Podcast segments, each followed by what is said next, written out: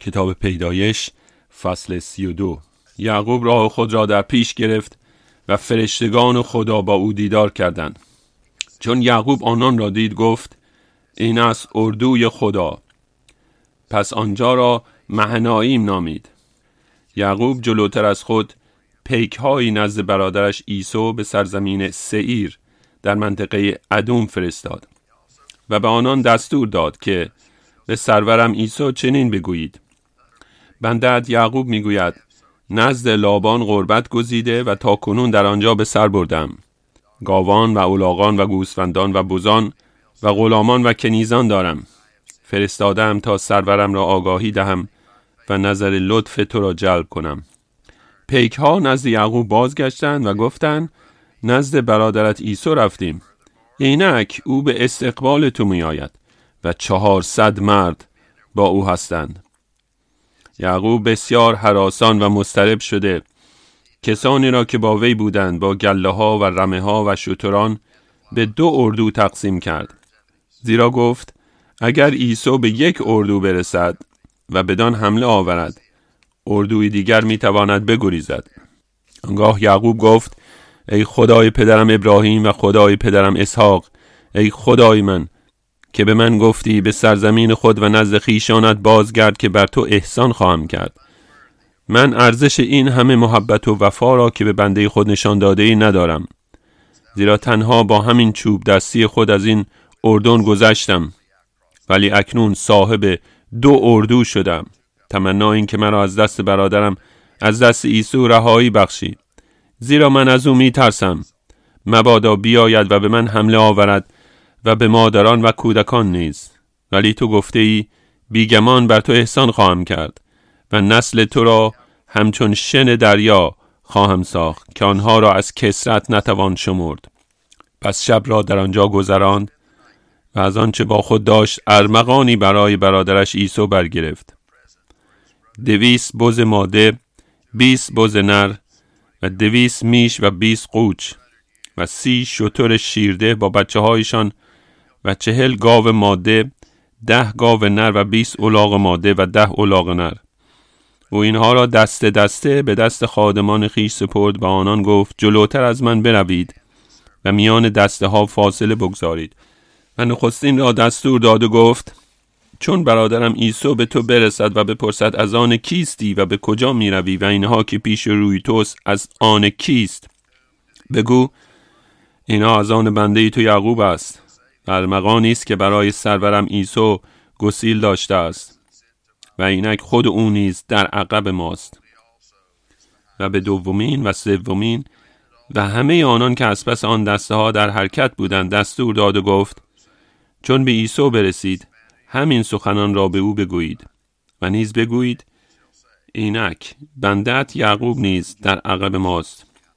زیرا گفت با این ارمغانی که جلوتر از خود میفرستم او را نرم خواهم کرد و پس از آن چون روی او را بینم شاید مرا بپذیرد. پس ارمغان یعقوب جلوتر از او رفت و او خود شب را در اردوگاه سپری کرد.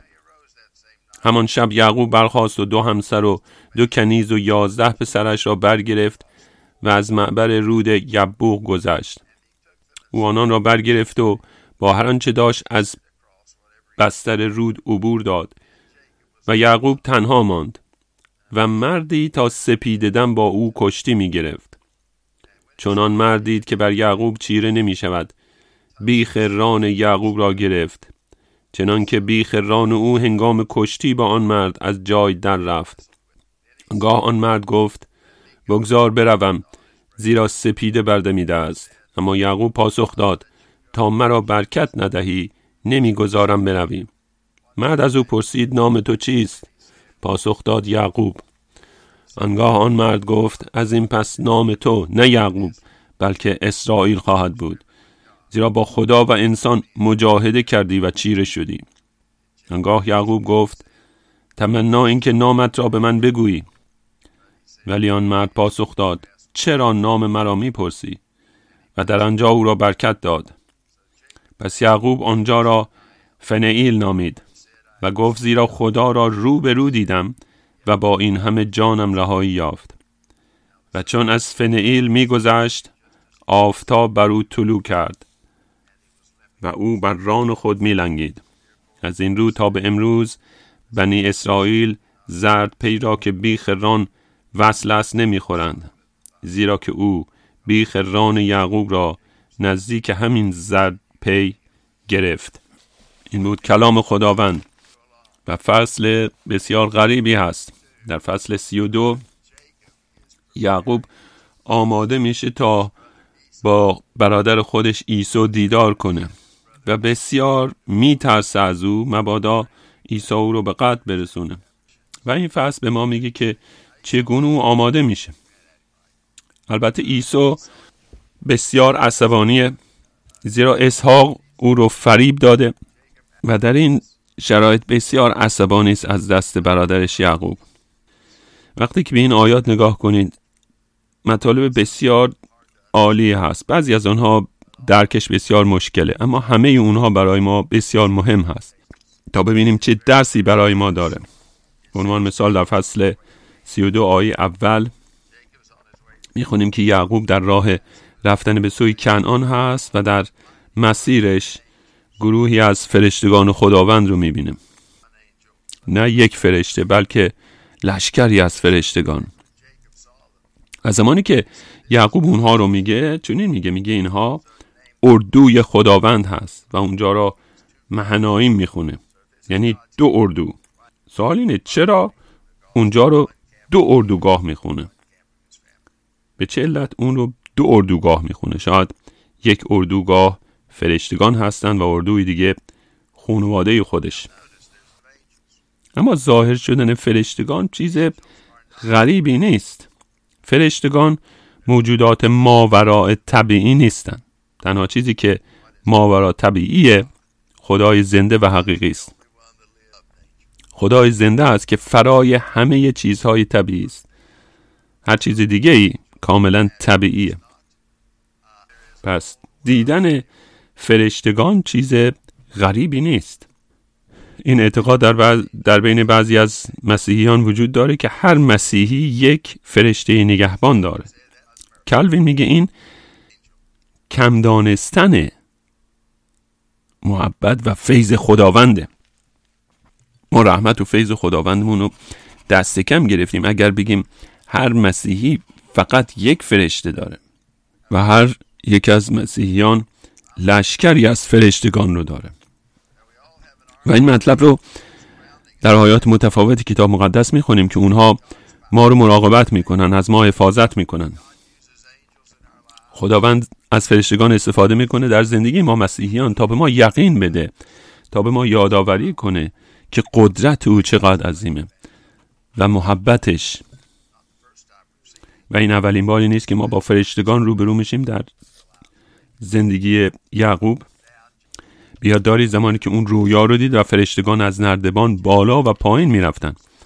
و خداوند به یعقوب یادآوری می‌کنه که اون نیاز دار به فرشتگان در زندگیش. و من و شما هم در زندگیمون نیاز داریم به فرشتگان. اونها هم از ما حمایت می‌کنن و دعا کنید خداوند از اونها استفاده کنه تا زندگی شما را ازش حمایت کنه. و فیضش رو بر شما آشکار سازه یعقوب در حال حرکت به سوی کنعان فرشتگان از او حمایت می‌کنن و این حقیقت به او اطمینان میده که نباید ترسی از دیدار با عیسی داشته باشه. عیسی بسیار قدرتمنده بسیار حسادت داره از او و در خشمه. و لذا یعقوب پیک ها یا فرستادگان نزد برادرش میفرسته که در سرزمین سعیر هستند در منطقه ادم. ادم یعنی ایسو جایی هست که ایسو اونجا رو به نام خودش نامیده و در این کوه به نام سعیر زندگی می‌کنه.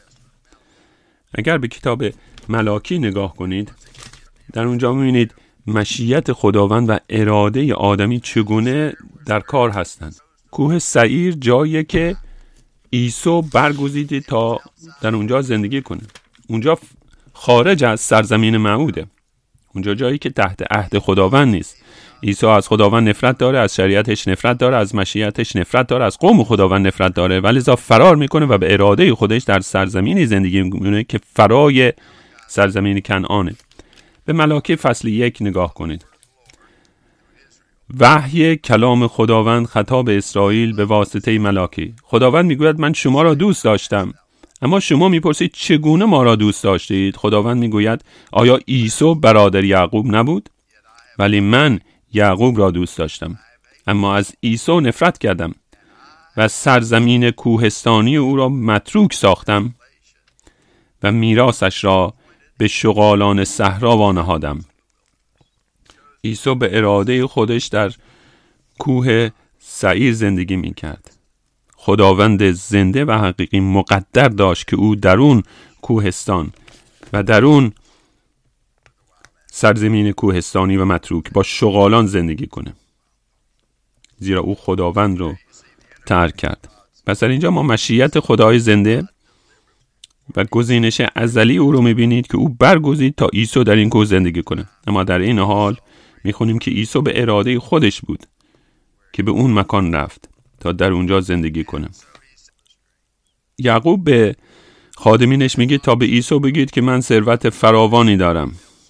گاوان و الاغان و گوسفندان و خادمین و نوکران. و فرستادم تا سرورم را آگاهی دهم و نظر لطف تو را جلب کنم. یعقوب داره تلاش می‌کنه تا با برادرش آشتی کنه. زیرا این یعقوب بود که علیه عیسی گناه ورزید و او رو فریب داد. و در اینجا می‌بینیم که یعقوب چقدر فروتن شده. در طول این آیات شما می‌بینید که او عیسی رو سرور خود می‌خونه و خودش رو خادم عیسی می‌خوانه. و این حیوانات و این داراییش رو فرستاده به عنوان هدیه ای به عیسی. و این تلاش واقعی است از سوی یعقوب. تا با برادرش آشتی کنه و رابطه درستی با او برقرار سازه. اما بگمانم کمی زیاده روی می‌کنه. زیرا او عیسی رو سرور خودش می‌خونه و خودش رو خادم عیسی. در صورتی که خداوند در کلامش چه میگه؟ کاملا برعکس اون رو. خداوند گفت که یعقوب سرور خواهد بود. و برادر بزرگترش او رو خدمت خواهد کرد. پس این تلاشش که می‌خواد با برادرش آشتی کنه کمی زیاده روی می‌کنه. اما فروتنی خودش رو کاملا نشون میده. و به نظر می‌رسه که در دادن اون هدایا هم کمی زیادی روی می‌کنه. اگر فصل 32 و 33 رو بخونید اون هدایایی رو تهیه می‌کنه. اونا ترجمه کرد به برکات برکات عهد. و یعقوب حاضر تا به عیسی. همون برکات عهدی رو که خداوند به او وعده داده به برادرش عطا کنه. و این کار نیست کار درستی نیست. اما در صورت در اینجا فروتنی رو در یعقوب می‌بینیم. وقتی که تلاش می‌کنه تا با برادر خودش آشتی کنه. یعقوب بسیار میترسه. زیرا برادرش با چهارصد سرباز به سوی او میان و عیسی و یعقوب واقعا میترسه که برادرش با او چه خواهد کرد. زمانی که پیک ها میان و به یعقوب میگن نزد برادرت رفتیم او با چهارصد مرد با به استقبال تو میاد. آیه هفت یعقوب بسیار حراسان و مسترب شده. کسانی را که با وی بودند با گله ها رمه ها و شتران به دو اردو تقسیم کرد. در طول این فصل سی و دو می‌بینیم که یعقوب کسی است که واقعا به خداوند ایمان داره. اکنون یک فرد خداپرست راستین شده. کسی است که زندگی و خانوادش رو به دست خدای زنده سپرده. اما شرایط به طور طبیعی او رو میترسونه. این به ما چه میگه؟ این آیات به ما تعلیم میده که کسانی که به خداوند ایمان دارن گاهی. هرچند که ایمان دارن ممکنه ترس اونها رو فرا بگیره. اما ایمان اونها بر اون ترس غلبه خواهد کرد. پس دوست عزیز اگر چیزی هست در زندگی که شما رو به ترس میاندازه و شما از اون میترسید فکر نکنید که به گناه افتادید. این مطلب طبیعی است که گاهی ترس ما رو فرو می‌گیره فرا می‌گیره.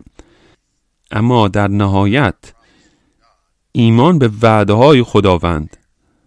و محبت خداوند عیسی مسیح بر اون ترس غلبه می‌کنه. یعقوب چه خواهد کرد؟ او خانواده بزرگی داره دارایی بسیار زیادی داره. و لذا اونها رو به دو گروه تقسیم می‌کنه. که اگر عیسی به گروه اول رسید گروه دوم بتونه نجات پیدا کنه. ای نجات خواهند یافت. لذا تمام داراییش رو به دو گروه تقسیم می‌کنه. تا همه اونها توسط ایسو وقتی که میاد و حمله می‌کنه نابود نشن. کار دیگه ای که انجام میده چه هست؟ دعا می‌کنه. به آیه نه نگاه کنید. آنگاه یعقوب گفت ای خدای پدرم ابراهیم و خدای اسحاق ای خداوند ای یهوه ای خدای زنده و حقیقی که به من گفتی به سرزمین خود و نزد خیشانت بازگرد که بر تو احسان خواهم کرد. من ارزش این همه محبت و وفا را که به بنده خود نشان داده ای ندارم. زیرا تنها با همین چوب دستی خود از این اردن گذشتم. ولی اکنون صاحب دو اردو شدم. تمنا این که مرا از دست برادرم از دست عیسی رهایی بخشی. زیرا من از او می ترسم مبادا بیاید و به من حمله آورد و به مادران و کودکان نیست ولی تو گفته ای بیگمان بر تو احسان خواهم کرد و نسل تو رو چون شن دریا خواهم ساخت که آنها را از کسرت نتوان شمرد. پس دعا می‌کنه و بعد کار دیگه انجام میده. ابتدا کل دارایش به دو گروه تقسیم می‌کنه که همه توسط عیسی نابود نشن. بعد دعا می‌کنه. سپس هدیه گران قیمت رو از دارایی به سوی برادرش میفرسته. و اونها به فاصله دارن حرکت می‌کنن. این هدایا و یا ارمغان در گروه های کوچکی هست که به سوی او دارن حرکت می‌کنن. و هرچه که عیسی نزدیکتر میشه این هدایا و ارمغان ها گران قیمتتر میشه. تا زمانی که عیسی به گروه اول برسه دریابه که یعقوب مرد ثروتمندی هست. اما بگذارید به این دعای یعقوب فکر کنیم. این دعایی هست که می‌تونه یک الگویی باشه برای ما مسیحیان. و اکثر ما وقتی که اونو می‌خونیم به سرعت از اون در میگذریم. اما ببینید به چه شکل یعقوب دعا می‌کنه در آیه 9 ای خدای پدرم ابراهیم و خدای پدرم اسحاق. ای خداوند یهوه. که به من گفتی به سرزمین خود و نزد خیشانت بازگرد که بر تو احسان خواهم کرد. در ابتدای دعاش یعقوب چه می‌کنه؟ او خدای زنده و حقیقی رو ستایش می‌کنه و به صفاتی از خداوند اشاره می‌کنه که اونها رو دوست داره. مطالبی رو به خداوند میگه که خداوند به او یاد داده. یعنی این ستایش خداوند. شما آنچه را که راجع به خداوند می‌دونید و دوست دارید به خداوند باز میگید. این کاری که یعقوب داره انجام میده. به صفات اشاره می‌کنه که خداوند بر او آشکار کرده. تو خدای ابراهیم خدای اسحاق هستی تو خدای من هستی. خدایی که عهد میبنده با قومش خدای زنده خدایی که به قول و وعدش وفاداره. به این شکل دوستان عزیز وقتی که ما دعا می‌کنیم دعای ما باید با ستایش خداوند شروع بشه. خداوند رو باید ستایش کنیم برای ذاتش برای صفاتش. کار دیگه ای که یعقوب انجام میده در دعاش اعتراف به گناهانش است. و ما نیز باید به این شکل دعا کنیم. بعد از ستایش خداوند باید به گناهان خود اعتراف کنیم. اما جای تأسفی که مسیحیان وقتی که دعا می‌کنن چقدر کم به ذات و صفات خداوند اشاره می‌کنن فرض کنید یک مسیحی ده دقیقه دعا می‌کنه و فراموش می‌کنه به خداوند بگه خداوند رو دوست داره و به صفات او اشاره کنه. سریع خواسته ها و نیازهاشو میاره. زیرا وقتی که ما دعا می‌کنیم خداوند رو فراموش می‌کنیم. بلا فاصله می‌خوایم بگیم خداوند رو کمکم کن این رو به من بده اون رو به من بده. و نیاز ما برطرف کن. و راه من رو به من نشون بده. اما دوستان عزیز قبل از اینکه از خداوند چیزی رو بخواهید به خداوند بگید چقدر او رو دوست دارید و دلیلش رو بگید. و چه چیزی در خداوند هست که خود رو که اون رو بر شما آشکار ساخته که باعث شده تا او رو ستایش و پرستش کنید و زندگیتون رو به دستهای او بسپارید. این کار سختی هست در دعا کردن. دلیلش اینه که که ما بسیار به فکر خودمون هستیم و می‌خوایم خداوند به ما کمک کنه و نگران خودمون هستیم و نگران مشکلات و وضعیت خودمون هستیم. و این بسیار سخته که میزانی از وقت خود رو بگذاریم صرفا به خداوند بگیم که چرا او رو دوست داریم؟ چه چیزی خداوند به ما نشون داده و آشکار ساخته در کلامش که باعث شد او رو دوست داشته باشیم و این حقایق رو به او بازگو کنیم؟ یعقوب چونین میگه ای خدای پدرم ابراهیم و خدای پدرم اسحاق ای خداوند. به این شکل ستایش می‌کنه. بعد در آیه ده اعتراف می‌کنه به گناهانش. من ارزش این همه محبت و وفا را که به بنده خود نشانده ای ندارم. زیرا تنها با همین چوب دستی خود از این اردن گذاشتم ولی اکنون صاحب دو اردو شدم. پس بعد از اینکه خداوند رو ستایش می‌کنه به محبت و وفای خداوند اشاره می‌کنه و او رو ستایش می‌کنه به خداوند چنین میگه. میگه خداوند و من شایسته که هیچ نیکی از سوی تو نیستم. من فقیر بودم تو مرا ثروتمند ساختی. نه فقط مرا ثروتمند ساختی بس بلکه از طریق مشیتش از من دفاع کردی. من بیوفا بودم اما تو حتی یک بار هم به من بیوفایی نکردی. حتی یکی از وعدهات باطل نشد. من ناشایستم ارزش هیچی که از برکات و رحمتهای تو نیستم. من شایسته محبت تو نیستم شایسته وفاداری تو نیستم. و این شیوهی که ما باید در دعا از اون استفاده کنیم. وقتی که میم نزد خداوند و دعا می‌کنیم ابتدا او رو پرستش و ستایش می‌کنیم سپس به او میگیم که ما چه انسانهای بیارزشی هستیم. و فیض توست خداوندا که مرا نجات داد. و یک گناهکار بیارزشی رو مثل من رو نجات داد. و لذا نباید دیدگاه عالی از خودمون داشته باشیم که من چه انسان نیکی هستم. و در اینجا یعقوب رو می‌بینیم که به خداوند میگه که چه خدای پرفیزی داره چه خدای پرمحبتی داره و خود او چقدر بیارزش است اگر به زندگی یعقوب نگاه کنید در این تولداخ او چه چیزی رو فرا گرفت؟ اسحاق چه چیزی رو فرا گرفت؟ جدش ابراهیم چه چیزی رو فرا گرفت؟ اونها یاد گرفتن هر آن چه که از خداوند دریافت می‌کنیم از سوی فیض خداوندی که به ما رسیده. و این موضوعی که در فصل بعد از فصل در کتاب پیدایش می‌بینیم. و یعقوب این درس رو به خوبی فرا گرفته. البته مطالبی است که هنوز باید فرا بگیره. اما حداقل این مطلب رو دریافته.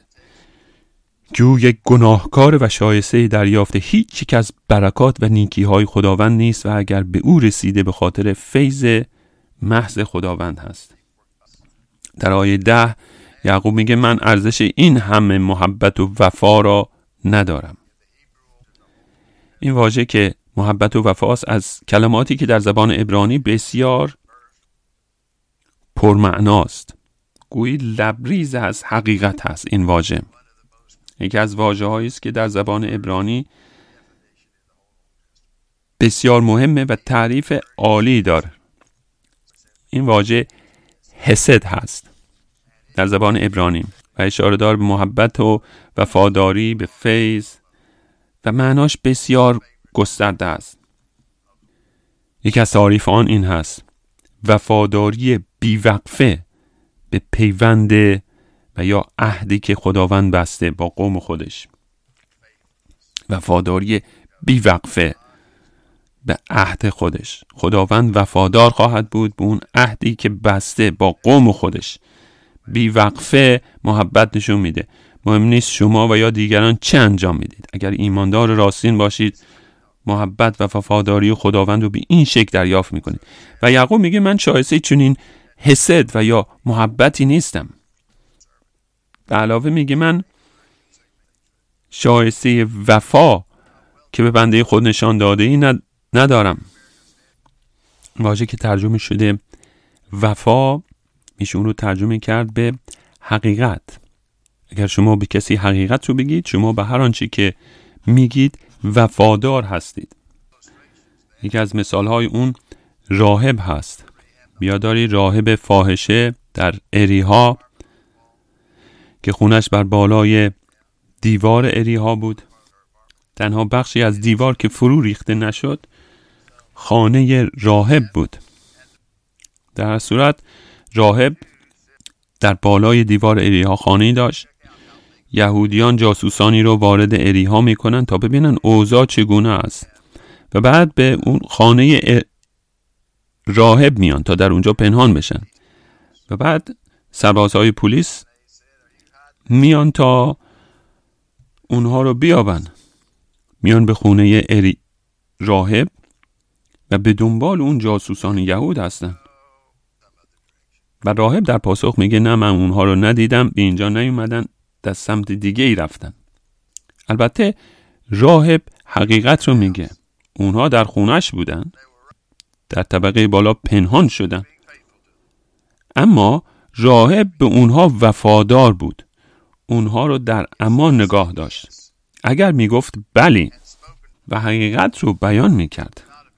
اون وقت به اون مردان وفادار نمی بود و سربازان اونها رو می‌گرفتن و به قتل میرسوندن. پس ما باید بر اساس حقیقت صحبت کنیم اما آنچه که در اینجا می‌بینید خداوند همیشه به کلامش وفاداره به شمای مسیحی وفاداره.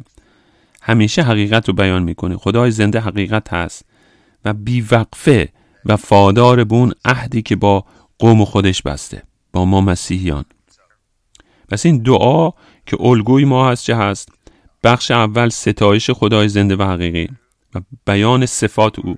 بخش دوم اعتراف به گناه است بخش سوم در دعای یعقوب می‌بینیم که یعقوب نگاهش صرفا به خداوند هست برای حمایت. به سوی دیگه ای نگاه نمی‌کنه. به قدرت آدمی نظر نداره. به توانایی خودش اعتماد نداره. بلکه صرفا به خدای زنده اعتماد داره و از او می‌خواد او رو نجات بده. آیه 11 تمنا این که مرا از دست برادرم از دست عیسی رهایی بخشی زیرا من از او میترسم. مبادا بیاید و به من حمله آورد و به مادران و کودکان نیست پس شما نگاهتون به جای دیگه ای نباشه بلکه فقط به خدای زنده و حقیقی تا شما رو نجات بده. قسمت چهارمی نیز در این دعا نیز وجود داره. و ما هم دیگه به این شکل دعا نمی کنیم و در نتیجه دعاهای ما به حضور خداوند نمی‌رسه. و این مطلب در اینجا هست. ببینید یعقوب چگونه دعا می‌کنه؟ آیه دوازده ولی تو گفته ای بیگمان بر تو احسان خواهم کرد و نسل تو را همچون شن دریا خواهم ساخت که آنها را از کسرت نتوان شمرد. هر وقت که یعقوب از خداوند درخواست می‌کنه هر وقت که مطلبی رو می‌خواد از کتاب مقدس نقل قول می‌کنه. دوستان اگر من و شما کتاب مقدس رو ندونیم آیا آیات اون رو در حفظ نداشته باشیم. دعاهای ما ضعیف میشه. من بیاد دارم من به اسکاتلند رفتم و واعظ شبانی بود به نام دانلد مکلاود. و ما به کلیسایشون رفتیم. و در اون کلیسا اوضاع به این شکل بود که هر کس یک جایی برای خودش داشت.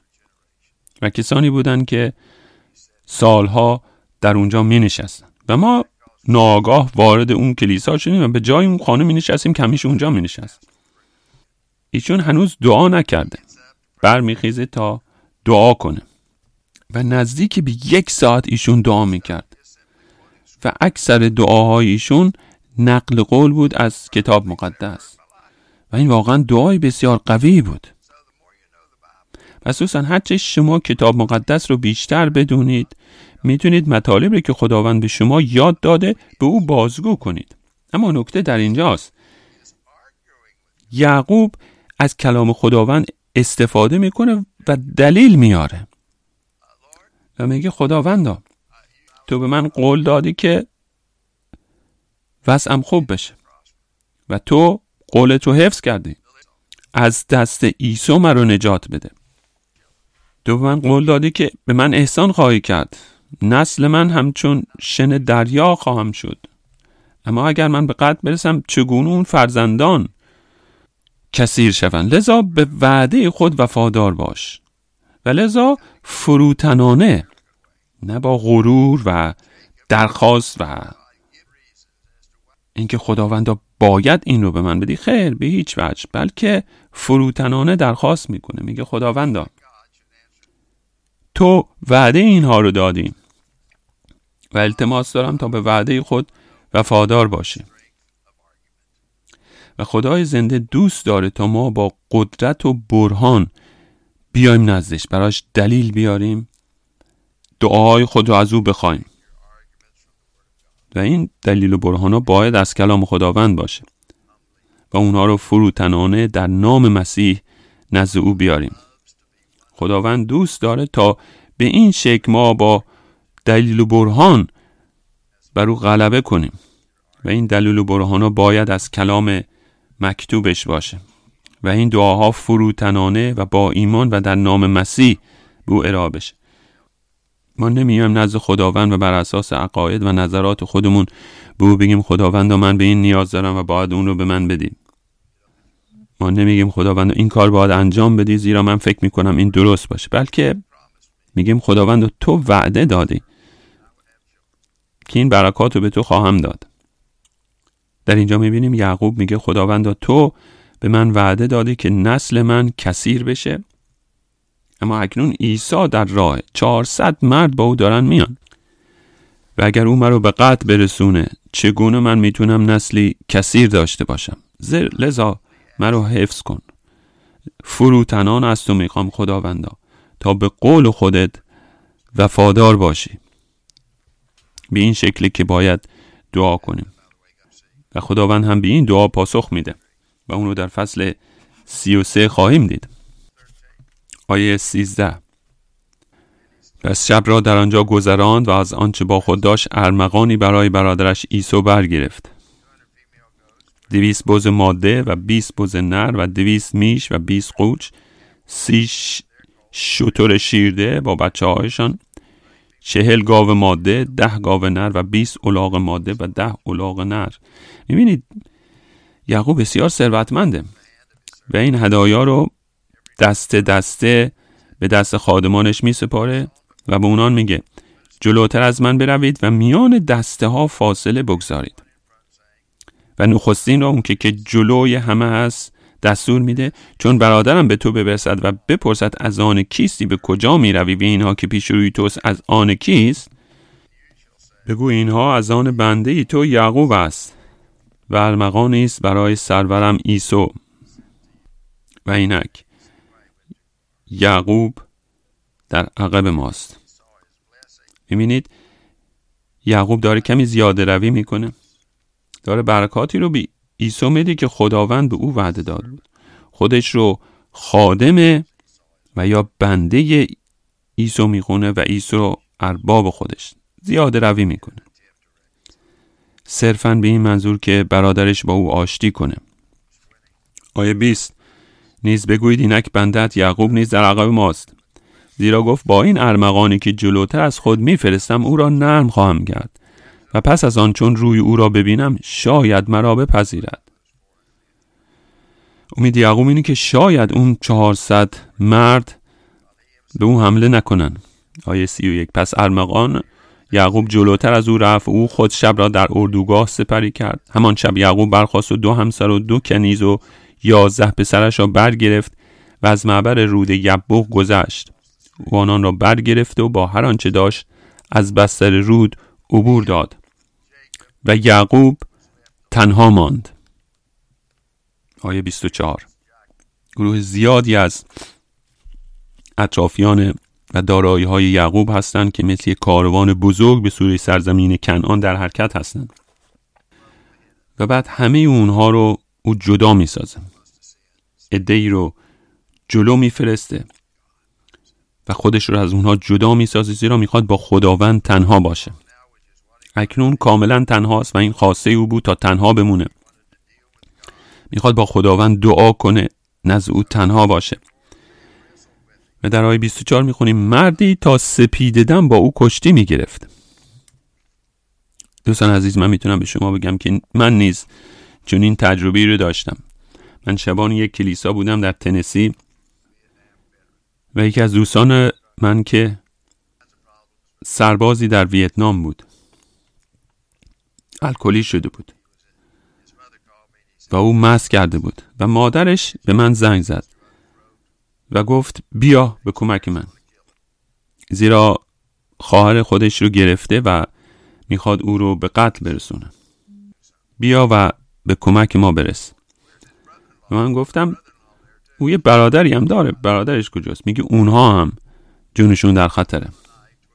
لذا نیمه شب دوازده شب و به خونه اونها رفتم و دیدم بله ایشون کارد به دست گرفته و قصد داره خواهرش رو بکشه عصبانی مست عقل از سرش رفته و من باید کاری با این مرد مست انجام بدم. لذا من گفتم اگر او رو به نام غریبی بخونم او رو عصبانی کنم به شکلی به جای اینکه به اونا حمله کنه توجهش به سوی من جلب بشه و اون رو آزاد کنه. و این دقیقا کاری بود که انجام داد. او خواهرش رو رها کرد و با اون کاردی که دستش بود به سوی من حمله کرد. و من شبان اون فرد بودم در اون کلیسا. و ما گویی با هم کشتی گرفتیم. ساعتها با هم کشتی می گرفتیم و بعد ماشین پلیس اومد. و من خدا رو شکر می کنم که پلیس از راه رسید.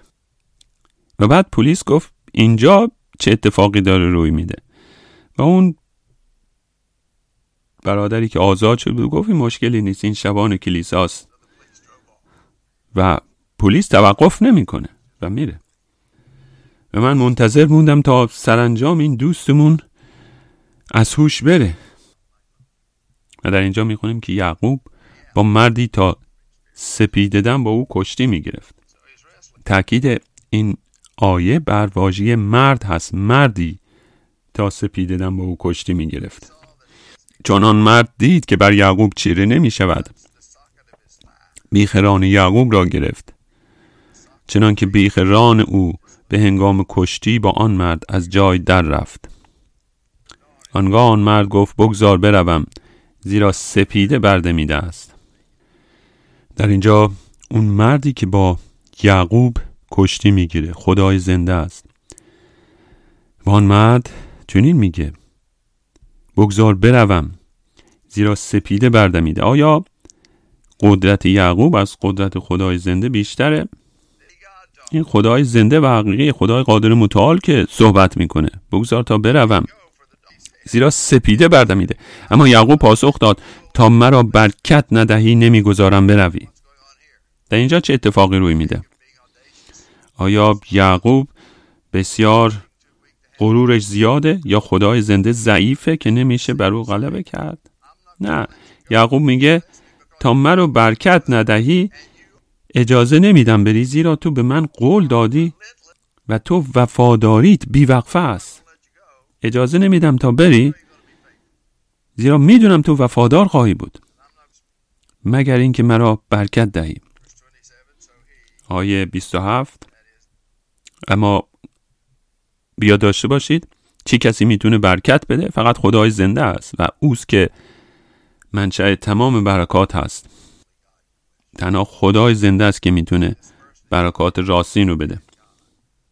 پس این مردی که با او می جنگه و کشتی می‌گیره. خدا انسان هست. وقتی که به کتاب هوشع نگاه کنید او به عنوان فرشته خداوند تعریف شده. پس این فرشته خداونده که قبل از اینکه جس بگیره و به جهان بیاد در اینجا جس پوشیده. یعقوب تمام شب رو با او کشتی می‌گیره. و میگه اجازه نمیدم تا بریم مگه اینکه مرا برکت بدی زیرا تو وعده دادی قول دادی که این کار رو انجام بدی. آیه 27 فرشته خداوند یا خدا انسان به او گفت نام تو چیست؟ خداوند هرگز سوال نمی‌کنه تا اطلاعاتی رو به دست بیاره. او بر همه چیز واقفه. اما نکته ای رو داری در اینجا بیان می‌کنه. وقتی که میگه نام تو چیست؟ پاسخ داد یعقوب. آنگاه آن مرد گفت یعنی خدای زنده از این پس نام تو نه یعقوب بلکه اسرائیل خواهد بود. زیرا با خدا و انسان مجاهده کردی و چیره شدی. یعقوب تو اسمت عوض شده. زیرا تو یک انسان دیگه هستی. تو انسانی که قبلا بودی نیستی. همون کسی که برادرش رو فریب داد. زیرا چون ذاتت عوض شده شخصیتت عوض شده. اسمت هم عوض میشه. در عهد قدیم نام یک فرد اشاره داره به ذات اون شخص. اکنون تو دیگه یعقوب نیستی اون فریبکار نیستی. اکنون تو یک شاهزاده هستی. کسی هستی که با خدا مبارزه می‌کنه. کسی که دعا می‌کنه نزد خداوند. گویی در دعا با خداوند کشتی می‌گیره. و به دنبال اون آرزوش هست درخواستش هست و غلبه کرده. آنگاه یعقوب گفت تمنا اینکه نامت را به من بگویی. اون مرد یا اون فرشته به یعقوب میگه نامت رو به من بگو من نامت رو عوض خواهم کرد نام تو اسرائیل خواهد بود. و یعقوب میگه باشه تو هم اسمت رو به من بگو. اما خدای زنده به او گفت چرا نام مرا می‌پرسی؟ و در آنجا او را برکت داد. خداوند اسمش رو به او نمیگه. خداوند اجازه نمیده آدمی به اون نامی بده. یا اگر ما به کسی اس بدیم روی او اس بگذاریم ما بر اون چیز قدرت داریم. آدم همه حیوانات رو نامگذاری کرد بر همه اونها قدرت داشت. خداوند گفت من نمی‌ذارم تو به من نامی بدی تا تو بر من اقتداری داشته باشی. هیچ کس به من نامی نمیده. من خود رو نام می‌گذارم. اما تو رو برکت خواهم داد. مطلب عالی دیگه نیز در این آیات هست. آیه سی. پس یعقوب آنجا را فنئیل نامید و گفت زیرا خدا را رو به رو دیدم. با مردی کشتی گرفتم که اون مرد خدای زنده است و با این همه جانم رهایی یافت. اما به چه علت او از اون مرد نامش رو می‌پرسه؟ یعقوب نام خدای زنده رو می‌دونه. وقتی که دعا می‌کنه میگه خدای پدرم خدای پدرم اسحاق الشادی الوهیم اون نام خدای زنده رو می‌دونه. اما چرا نامش رو از او می‌پرسه؟ چنان که دیدیم نام اشاره داره به کمال هویت یک فرد. یعقوب به یهوه خدا چنین میگه. تو به من درسای زیادی دادی. و من می‌خوام تو در کمال خودت بشناسم. من می‌خوام نام کامل تو رو بدونم. من می‌خوام هر آنچه را که می‌تونم در مورد تو بشناسم. می‌خوام تو رو در کمام جلال و کمالت بشناسم. و خداوند به او گویی میگه یعقوب من این رو به تو خواهم گفت وقتی که امانوئل به جهان بیاد. می‌بینید در کل عهد قدیم قوم خداوند این آرزو رو داشتن که مسیحا رو ببینن. حتی اگر بازگردیم به باغ عدن و هوا این آرزو رو داشت که مسیحا بیاد و خود رو آشکار سازه و جلال خدای زنده رو بر انسان ها آشکار نمایه این مطلبی که خداوند به یعقوب میگه من تو به تو جلال نام خود رو ذات خود رو کاملا آشکار خواهم ساخت. زمانی که امانوئل بیاد. من ذات خود را در شخص عیسی مسیح آشکار خواهم ساخت. لذا منتظر باش و در این حال تو رو برکت خواهم داد. یعقوب آنجا را فنئیل نامید و گفت زیرا خدا را روبرو دیدم. با این همه جانم رهایی یافت. فنئیل یعنی روی خدا. آیه سی و و چون از فنئیل میگذشت آفتاب بر او طلوع کرد و او بر ران خود میلنگید.